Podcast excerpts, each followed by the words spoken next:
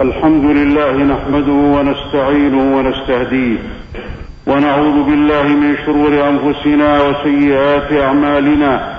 من يهده الله فلا مضل له ومن يضلل فلا هادي له وأشهد أن لا إله إلا الله وحده لا شريك له وأشهد أن نبينا وسيدنا محمدا عبده ورسوله. اللهم صل وسلم على عبدك ورسولك محمد وعلى آله وصحبه أجمعين.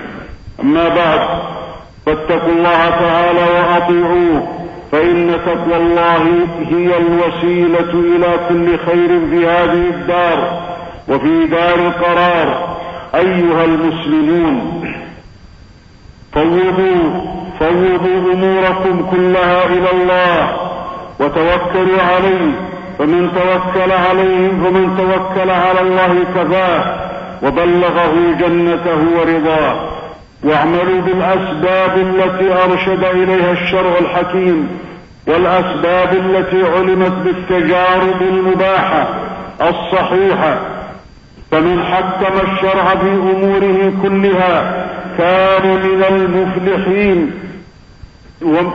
ومن أعرض عن كتاب الله ومن أعرض عن كتاب الله تعالى وسنة رسوله صلى الله عليه وسلم كان من الخاسرين. عباد الله إن ربكم تقدست أسماؤه إن ربكم تقدست أسماؤه قد كتب المقادير وقضى الأمور قبل أن يخلق السماوات والأرض بخمسين ألف خمسين ألف سنة. عن عبد الله بن عمرو رضي الله عنهما قال سمعت رسول الله صلى الله عليه وسلم يقول قدر الله المقادير قبل أن يخلق السماوات والأرض بخمسين ألف سنة. رواه مسلم والترمذي. والله تعالى والله تعالى يفعل ما يشاء. له القدرة التامة والمشيئة النافذة والحكمة البالغة. والعلم المحيط والرحمة العامة.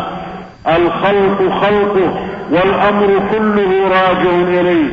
لا يسأل عما يفعل وهم يسألون. لقد أراد الله لقد أراد الله تعالى أن تكون هذه الحياة الدنيا جامعة بين الخير والشر وأن يكون هذا الخلق المشاهد جار على سنن أوجدها الله. باقية إلى أجل مسمى.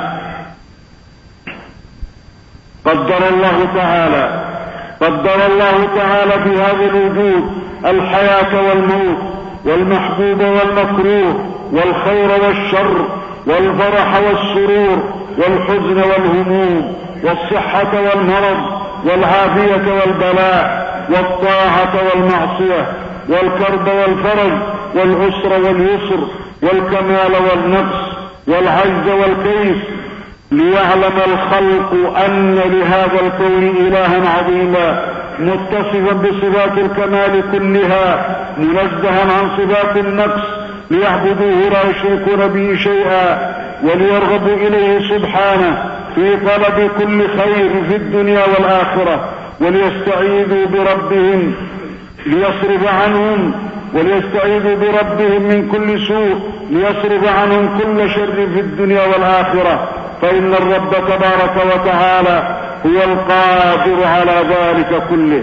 قال الله تعالى وإن يمسسك الله بضر فلا كاشف له إلا هو وإن يردك بخير فلا راد لفضله يصيب به من وإن يردك بخير فلا راد لفضله يصيب به من يشاء من عباده وهو الغفور الرحيم. ومن يتصور ومن يتصور ومن يتصور أي, أي أو يظن أن هذا الكون المشاهد يمكن أن يتحقق فيه الخير بدون أن يوجد شر في الوجود فقد تصور ما لا يكون. وظن ما لا يتحقق وجوده لأن هذا الكون المشاهد لو وجد فيه خير وطاعة من غير وقوع شر ومكروه لكان وجودا وكونا آخر. له سنن أخرى وأسباب أخرى. والله على كل شيء قدير. وأما في الآخرة فالخير الخالص كله. وأما في الآخرة فالخير الخالص كله والنعيم كله في الجنة والشر كله بحذافيره والعذاب بأنواعه في النار. فمن دخل الجنة لم يحزن ولم يندم على ما فاته من الدنيا ولا يتحسر على ما أصابه من المصائب. ومن دخل النار لم ينفعه ما جمل ومن دخل النار لم ينفعه ما جمع له في الدنيا من المسرات. عن انس رضي الله تعالى عنه قال قال رسول الله صلى الله عليه وسلم يؤتى بأنعم أهل الدنيا يؤتى بأنعم أهل الدنيا من أهل النار فيصبغ في النار صبغة ثم يقال يا ابن آدم هل رأيت خيرا قط؟ هل مر بك من نعيم قط؟ فيقول لا والله يا رب ما مر بي نعيم قط. ويؤتى بأشد الناس بؤسا من من أهل الجنة فيصبغ صبغة بالجنة فيقال له ابن آدم هل رأيت بؤسا قط؟ هل مر بك من شدة قط؟ فيقول لا والله يا رب ما مر بي بؤس قط ولا رأيت شدة قط. رواه مسلم. ومع ومع ما جبلت عليه الدنيا من الكدر وما قدر فيها من المصائب والمكاره فالإيمان والإسلام ضامن لصاحبه حسن العاقبة وخير المآل والمنقلب. بزيادة النعم والثواب على الشكر وبتكفير السيئات والثواب على الصبر. عن سلمان رضي الله عنه قال قال رسول الله صلى الله عليه وسلم عجبا لأمر المؤمن إن أمره كله خير وليس ذلك لأحد إلا للمؤمن. إن أصابته سراء شكر فكان خيرا له وإن أصابته ضراء صبر فكان خيرا له. رواه مسلم.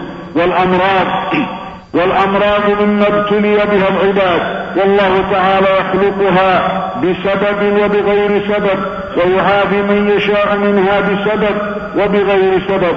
قال الله تعالى للعرش المجيد فعال لما يريد.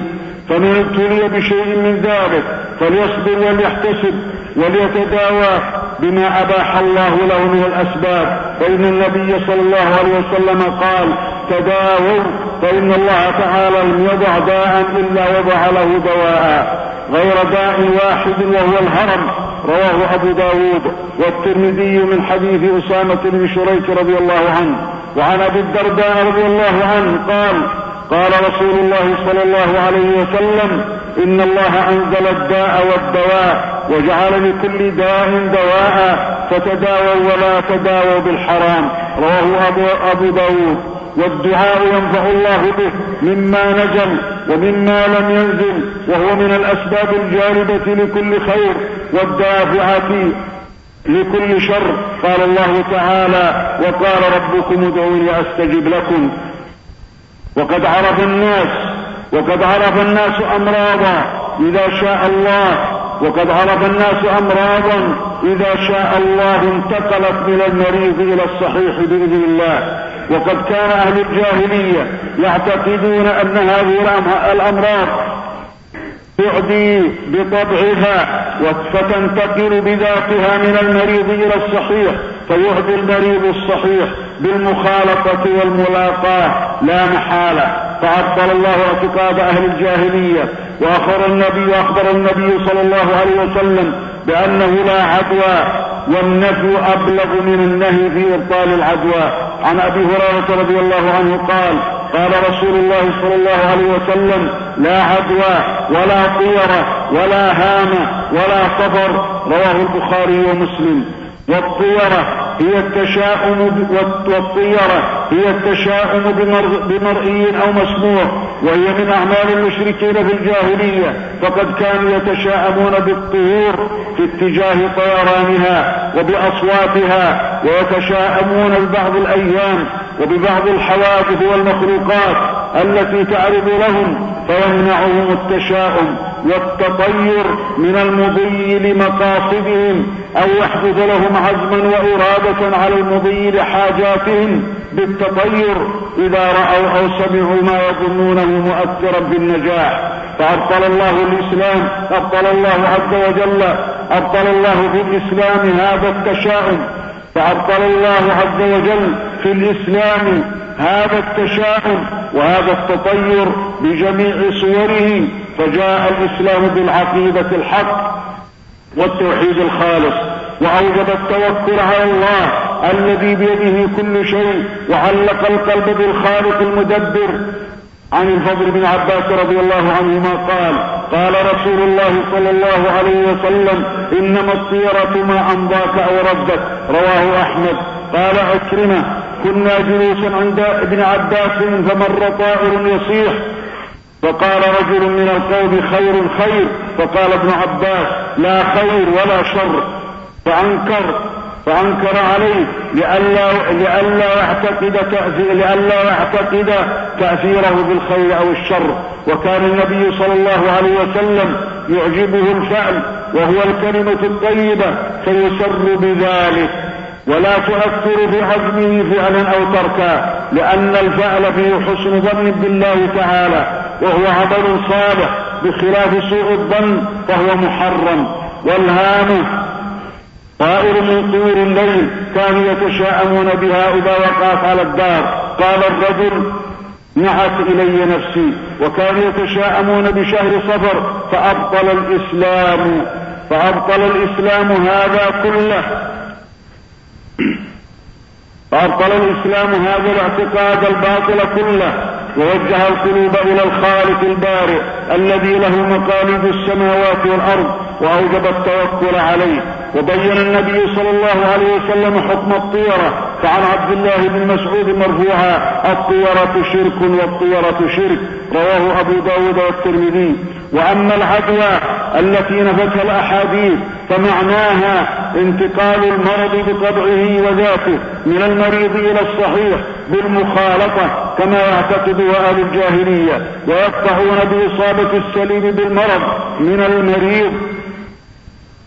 لا يلتفتون إلى مشيئة الله ولا يردون الإصابة إلى إرادة الله. فأبطل الإسلام هذا الاعتقاد الجاهلي ورد الإسلام الأمور كلها إلى الله تعالى. وإلى مشيئته وإرادته فما شاء الله كان وما لم يشاء لم يكن وقد يشاء الله وقد يشاء الله تعالى أن يجعل مخالطة المريض للصحيح سببا في حدوث المرض للصحيح.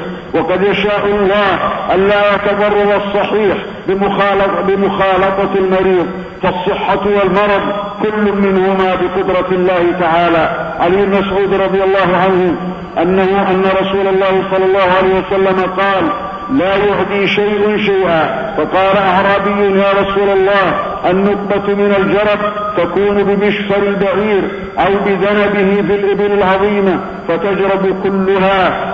فقال رسول الله صلى الله عليه وسلم فمن أجرب الأول لا عدوى ولا طيرة ولا هامة خلق الله كل نفس وكتب حياتها ومصائبها ورزقها رواه أحمد والترمذي. وأما الأحاديث وأما الأحاديث التي تتضمن اتقاء أسباب الأمراض فليس في شيء منها إثبات العدوى ولا تدل على وقوع العدوى بطبعها. وإنما تتضمن هذه الأحاديث البعد عن أسباب الشر عن أسباب الشر والضرر. إذا كان في إذا كان الإنسان في عافية كما أن الإنسان مأمور ألا يلقي نفسه في النار ولا بالسيل ولا يشرب السم ولا يبيت على سطح لا تحذير عليه. إلى غير ذلك مما فيه ضرر مما هو منهي عنه. فقد روى مسلم من حديث أبي هريرة رضي الله عنه قال قال رسول الله صلى الله عليه وسلم لا يورد لا يورد ممرض على مصح. وقوله صلى الله عليه وسلم وفر من المجذوم كما تفر كما تفر من الأسد. رواه أحمد والبخاري تعليقا. وعن عبد الرحمن بن عوف رضي الله عنه قال قال رسول الله صلى الله عليه وسلم إذا سمعتم بالطاعون في بلد فلا تقدموا عليه وإذا وقع بلد وأنتم فيه فلا تخرجوا منه. رواه البخاري. فهذه الأحاديث وأمثالها ليس فيها إثبات العدوى. بطبعها وإنما بقدرة الله تبارك وتعالى قد يجعل الله عز وجل المخالطة سببا في في مرض الصحيح وإنما تتضمن اتقاء أسباب الشر والضرر وفيها سد أبواب الشيطان التي يدخل منها على الإنسان فيضر عقيدته ويتسخط القدر فيقول لو أني ما فعلت هذا لما أصابني كذا. وأما من قوي وأما من قوي وكمل توكله على الله فهو على خير في جميع أحواله. ومن يتوكل على الله فهو حسبه. ومن الأسباب المباحة التطعيم الذي ثبتت منافعه ضد بعض الأمراض. وانتفت مضاره في الحال والمآل ومن الأسباب المباحة الحجر الصحي والتوكل على الله أكمل لحديث السبعين الذين يدخلون الجنة بغير حساب ولا عذاب وهم الذين لا يسترقون ولا يفتوون ولا يتطيرون وعلى ربهم يتوكلون. وقد شاهدنا وقد شاهدنا وقد شاهدنا نحن وغيرنا من خالط من أصيب بالجدر وأكل معه ومن أصيب بالحصبة وهي من وهي من الأمراض المؤذية بإذن الله فلم يصابوا بشيء من ذلك. وشاهدنا وشاهدنا في حج هذا العام سلامة الحجاج وعافيتهم ولله الحمد من الأمراض الخطيرة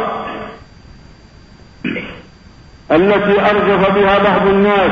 وسلامتهم فيما مضى من أعوام الحج وعافيتهم وسيعافيهم الله عز وجل إن شاء الله فيما يستقبل. فقد أدوا, فقد أدوا حجهم بطمأنينة وسكينة ويسر وسهولة وأمن وإيمان وتيسر أرزاق ورعاية صحية ووفور خدمات وتحقق حاجات لهم من الله تبارك وتعالى. فلله الحمد على ذلك كله ولله الحمد على أن جعل ولاة أمر هذه البلاد أمناء على الحرمين الشريفين يسعون لكل ما فيه راحة الحجاج والمعتمرين والزائرين وتيسير أمورهم والأخذ على يد كل من يريد والأخذ على يد كل من يريد بالحج سوءا وسيجدون ذلك في صحائفهم عندما يجزي الله المحسنين عندما يجزي الله المحسنين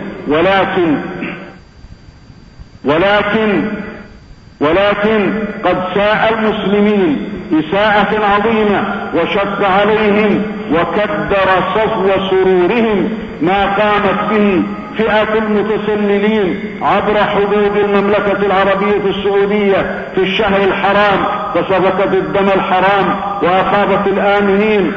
وظنت هذه الفئة أنها ستحقق بعض أهدافها ولكن الله تعالى بمنه وكرمه وقى شرها ورد, ورد على أعقابها وردها على أعقابها خائبة.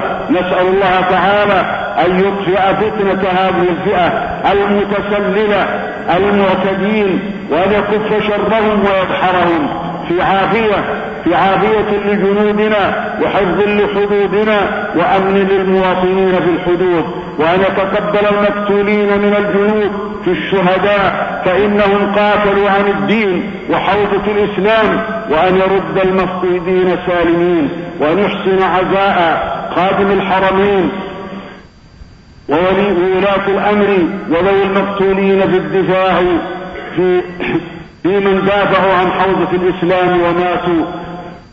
ونسأل الله عز وجل أن يغفر لهم وأن يعيدنا من مضلات الفتن وأن يحفظ لنا أمننا واستقرارنا وفي هذه الساعة المباركة ندعو بالعزاء والمغفرة. لمن لمن لقوا ربهم يوم الأربعاء الثامن من هذا الشهر بسبب السيل